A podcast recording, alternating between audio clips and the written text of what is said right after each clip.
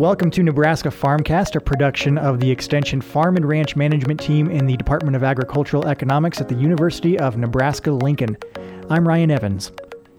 Now in its 26th year, the Nebraska Rural Poll is an annual survey of rural Nebraskans conducted by the Department of Agricultural Economics here at UNL in partnership with Rural Prosperity Nebraska and Nebraska Extension. You can find it on the web at ruralpoll.unl.edu. And I'm joined right now by Becky Vogt, who is the survey research manager with the Rural Poll. Becky, thanks for joining the podcast. Thank you for having me on. So, for over 25 years, the Rural Poll has sought to give voice to rural Nebraskans across the state. So, to start off with, what kind of data is traditionally collected and what happens with that when the responses are returned? Well, every year we have about half of our questionnaire devoted to what we call core questions. And those questions ask residents about their community and about their personal well being and their satisfaction with various items, both within their community and also in their personal life. In addition to those core questions, every year we seek out opinions from community and state leaders, people in state agencies, other university professors and really um, ask them what other information should we be collecting each year. And so half of the survey is really devoted each year to new topics that are a little bit more timely, sometimes policy related type topics. So we really have covered over those 25 years a wide range of topics. We've talked about ag policy, energy, climate change, education, housing, taxes, community development, technology, just a wide range of different uh, topics. Those that information that we collect then each year, we send out to local and state leaders so they really have an idea of how rural residents are viewing those different topics and how they feel about their well-being and their community. And then in addition, we have press releases with all that information too to get that information back out to the public so that they can see how their fellow residents answered the survey and how they're feeling that particular year. Why is it important to do this survey to, to give that voice to rural Nebraskans and, and how have you seen it make an impact over the years? We really feel like the the non-metropolitan population they're you know it's more geographically distributed across the state when compared with the urban population. And there's really a diverse a lot of diverse voices in the non-metropolitan areas. So when the survey was started it was really just to get that voice for rural nebraskans in state policy decision making and also to their local leaders to help in what might enhance their community life and their their well-being. If it's easy, can you give like just a quick macro summary of findings or maybe just a big takeaway from last year's poll as an example, the results? The last couple of years, even given some big changes in the state. In 2019, when we began mailing, we had just gone through the bomb cyclone and had flooding in the eastern part of the state, blizzards in the panhandle area. And then last year, when we mailed, of course, we were right in the beginning stages of the pandemic. And it was very interesting that even despite those big changes, we really have continued to see optimism rise in the state. Um, people are more likely to say they're better off than they were five years ago, and also to think they will be better off 10 years from now. So that's kind of a trend we've seen over time. And even, like I said, given what we've experienced the last couple of years, that that trend was still evident. We've also seen um, some other changes uh, across all the years. We've seen satisfaction with some services decline across, generally decline across all years. We've seen with that with medical and nursing home care, with mental health services, uh, senior centers entertainment, retail shopping, restaurants, the satisfaction levels with all those types of services, we've seen a, just a general decline across uh, all 24 years. So those are a couple areas where we have been able to kind of track and see some tr- some changes that have occurred.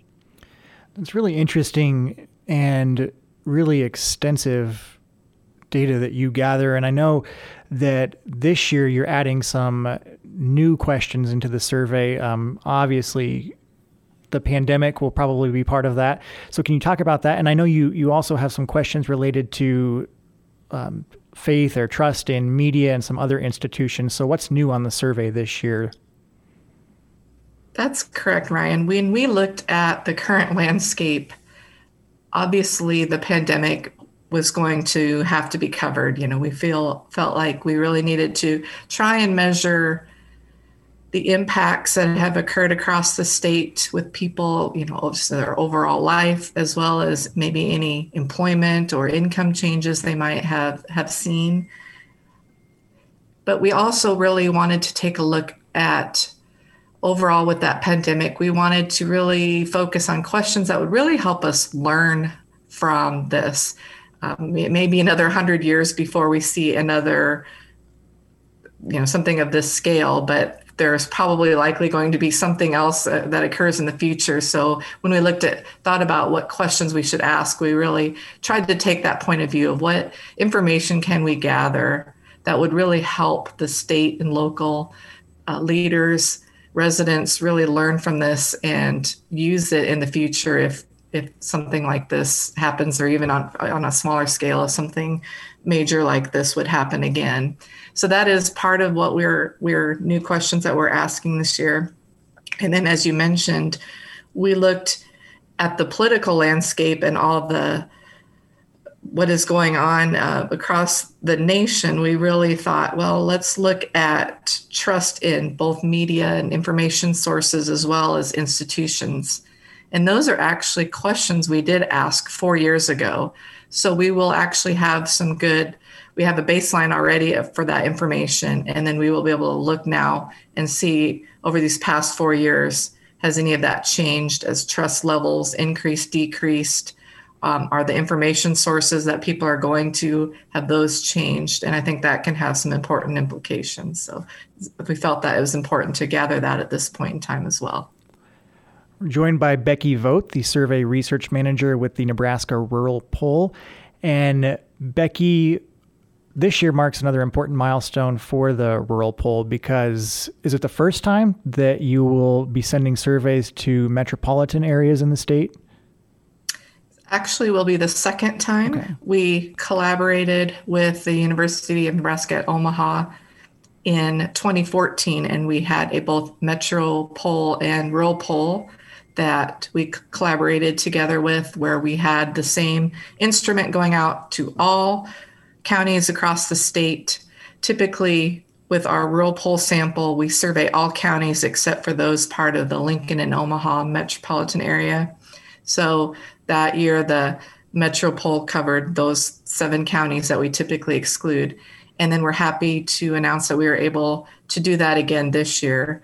We were able to get some funding from the Nebraska Business Development Center at the University of Nebraska at Omaha uh, to expand our sample and to to include those seven counties again this year. So we will, for those important topics that we mentioned earlier, we will have statewide data, and we will also be able to look and see are there any urban or rural differences across the state in all of the questions that we ask.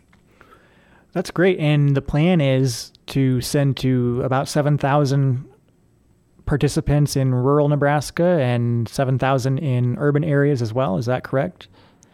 That is correct. Every year we survey, we send our surveys out to 7,000 households for the rural poll. And we really do that because we want to be able to hone in on the data. And so the number of responses we get back allows us to really cut the data in a lot of different ways. We're able to see if there's differences by region of the state we use five multi county regions that we analyze the data by. We're also able to look at community size and then various demographic groups, occupation, age, income, education level. So that is why we do such a large sample. And so we are the plan is to do that same sample size in both the urban areas as well as the, the uh, rural areas as usual. And we're recording this, it's early March. I know that surveys are probably set to hit mailboxes in the next month or so.